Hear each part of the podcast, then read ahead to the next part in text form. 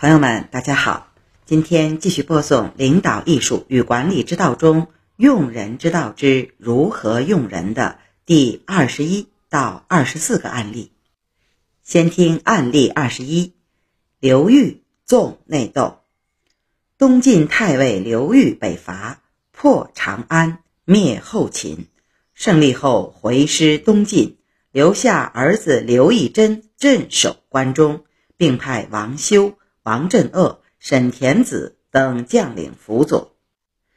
王镇恶在攻克长安时功劳最大，又是前秦名相王猛的孙子，而前秦的根据地就在关中，且关中人民对王猛十分尊崇怀念，所以东晋诸将对王镇恶十分忌惮。沈田子自认为军功不凡，却名列王镇恶之后，于是耿耿于怀。刘裕临行前，沈田子与傅弘之多次在刘裕面前诋毁王镇恶，说他的根在关中，不可信任。刘裕说：“我留下这么多文武官员和将士，王镇恶岂敢自取灭亡？当年钟会在蜀地之所以不敢轻举妄动，就是因为有魏冠存在的缘故。俗话说：猛兽敌不过群狐。”你们十几员大将还怕一个王镇恶吗？点评：俗话说“用人不疑，疑人不用”。刘裕既然对王镇恶委以重任，就不应该再让沈田子等人猜忌提防他。如果不信任，就不要任用他。刘裕这种模棱两可、手鼠两端的态度，貌似是使用监督机制，实际上是在挑拨将领之间的关系。为内乱埋下了祸根。后来，夏国国主赫连勃勃在刘裕南归后，发兵侵犯关中。东晋将领大敌当前之际，不思同仇敌忾，却自相残杀，结果将关中拱手让人。这就是驾驭下属的心意不纯和言语失当造成的恶果。案例二十二：钟会谋反。钟会。和邓艾共同灭蜀之后，钟会骄傲自大，内心产生了叛离曹魏的想法。姜维察觉到钟会心怀异志，就进一步怂恿他叛乱自立。钟会心领神会，从此两人亲密无间。钟会首先向司马昭诬告邓艾谋反，然后又拦截篡改邓艾和司马昭的往来书信。成功实施了离间计，于是司马昭下令让钟会派人用囚车押送邓艾回朝。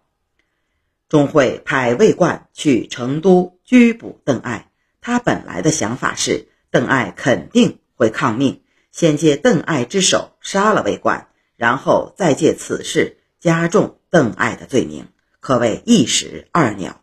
但魏冠也不傻，早已洞悉了钟会的意图。于是，在深夜到达成都，传谕邓艾所属众将：“我奉诏只拘捕邓艾一人，跟其他人没有关系。你们速来投奔官军，仍然可以得到赏赐；否则，一灭三族。”于是，众将全都跑到了魏冠营中。天亮后，魏冠直入邓艾帐中，抓住邓艾，装入囚车。诸将打算劫走邓艾。于是，一起拥向魏冠营帐。魏冠见势不妙，只身一人出帐迎接，并假意起草奏章，说要替邓艾申明冤屈。众将才平息下来，没有动手。司马昭这边以担心邓艾抗命为由，派贾充领兵入斜谷，自己则亲率大军抵达长安。当初，司马昭的夫人王氏对他说。钟会这个人见利忘义，好生事端，恩宠过度，一定会作乱。此人不可重用。钟会将要讨伐蜀汉时，西曹属少替对司马昭说：“现在派钟会率重兵伐蜀，这个人不好控制，不如派其他人去。”司马昭笑着说：“这一点我很清楚。根据现在的形势，灭蜀国易如反掌，但众人都说蜀国不能讨伐。”人的心里一旦先存了畏惧之感，就会丧失勇气和智慧，强行让他出兵，一定会被敌人擒获。唯独钟会与我意见一致，现在派他去伐蜀，蜀国一定会灭亡。灭蜀之后，假如出现了你所担忧的情况，何愁制服不了他？蜀国已经灭亡，当地的移民一定会人心震恐，不会与他共同作乱。中原将士思归心切，也不会与他谋反。钟会如果作恶，只会自取灭族。你不用担忧这件事。但咱们今天说的话，一定不要让外人知道。等到司马昭将要率兵去长安时，少替说：“钟会统帅的兵马是邓艾的五六倍，命令他去拘捕邓艾就可以了，何须您亲自前往？”司马昭说：“你忘了咱们以前说过的话了吗？我自当心意待人，但别人在没有辜负我之前，我怎么能先于别人生出猜忌之心呢？”近日，贾充问我是否怀疑钟会，我说：“现在派你出行，难道会怀疑你吗？”贾充也认为我说的话有理。我到了长安，这件事自然会有了断。钟会所忌惮的唯有邓艾。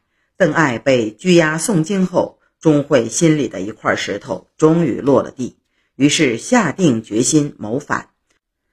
他原来的打算是由斜谷抵达长安。到达长安后，兵分两路，骑兵走陆路直奔洛阳，步兵走水路经渭水入黄河，五天内抵达孟津，然后与骑兵会合于洛阳。如此，则数日之间天下可定。然而，就在这时，钟会接到了司马昭的来信，信中说：“我担心邓艾不服从命令，所以派中护军贾充率领一万人马。”驻扎在斜谷，我亲率十万大军坐镇长安，你我很快就能相见。钟会看完书信后大惊失色，犹如当头浇了一瓢凉水。他对左右亲信说：“进宫亲率大军前来，一定是察觉到了我有异心，现在应该马上起兵。事情成功了，可以得到天下；不成功，可以退保蜀汉。”也不失为像刘备一样割据称帝，于是就开始积极筹划叛乱。魏冠察觉到事态有变，就诈称病重，搬到外面的馆舍居住。钟会也不去管他。点评：司马昭用人之术相当高明，纵横捭阖，大破大立，有如螳螂捕蝉，黄雀在后，将钟会玩弄于股掌之中。他先是利用钟会的锋芒破敌，但却对其野心暗中防范。他表面上不动声色，实际上早已成竹在胸，只是不肯先发制人，以背负不义之名而已。发动反击时，他仍然含而不露，却招招制敌要害，使对方出手不得，真是道高一丈的高手。用人不疑，并不是完全撒手不管。而是控制使用，让其在制度和授权范围内行使权力，并对可能出现的风险进行预估，制定出妥善的对策，做到心中有数。魏冠也是谋略胆识过人之辈，他分化瓦解邓艾部众，怀柔安抚众将之心，恩威并施，假戏真做，屡显如一。而且他预测到钟会叛乱后必定会发生内乱，所以提前迁居到外面以躲避灾祸。案例二十三：慕容垂杀翟斌。翟斌是十六国时期丁零部落的首领，先是臣服于前秦。前秦淝水之战失败后，翟斌背叛了前秦。前秦于是派前燕降将慕容垂讨伐他，不料慕容垂图谋复国，也背叛了前秦。于是翟斌又投靠了慕容垂，并劝其称帝。不久，慕容垂称帝，建立后燕政权，任命翟斌为谏议大将军，封为河南王。翟斌居功自傲，不停地向慕容垂要求赏赐。后来与慕容垂一起攻打前秦的邺城，因为久攻不下，就再次产生了叛离的想法。太子慕容宝和慕容宗族的其他大臣，都劝慕容垂杀了他。慕容垂说：“翟斌立有大功，反行未露之前，我不能先动手杀他，否则人们一定会说我背信弃义、嫉贤妒能。我正在收揽天下英雄，以图大业，绝不能示人一侠，让天下人失望。他这样下去是不会长久的，我会坐等他自取灭亡。”于是对翟斌的礼遇更加浓厚。翟斌想让慕容垂任命他做尚书令，慕容垂找借口拒绝了。翟斌非常愤怒，就密谋挖开漳河的堤坝放水。事情败露，慕容垂杀了翟斌和他的两个弟弟，其余人都没有追究。点评：姜还是老的辣。慕容垂早已洞察了翟斌的阴谋，却不动声色，只是暗中防范，逼迫对方。自曝其短，以彰显其罪过，然后再后发制人，将其置于死地。这样做的好处是能够出师有名，获得舆论支持；否则容易让不知情的人误解，影响人心归附。真可谓老谋深算，稳坐钓鱼台。案例二十四：杨春预言萧宝银谋反。萧宝银是南齐明帝萧鸾之子，梁武帝萧衍篡齐后，大肆杀害南齐宗室。萧宝寅于是逃往北魏，娶孝明帝之女南阳公主为妻，封齐王。后秦州百姓作乱，北魏朝廷令萧宝寅率部西征，兵败获罪。有关部门建议处死他，孝明帝诏令将他免死，而贬为庶人。恰好雍州刺史杨春因病请辞，朝廷就重新启用萧宝寅，让他接替杨春之职。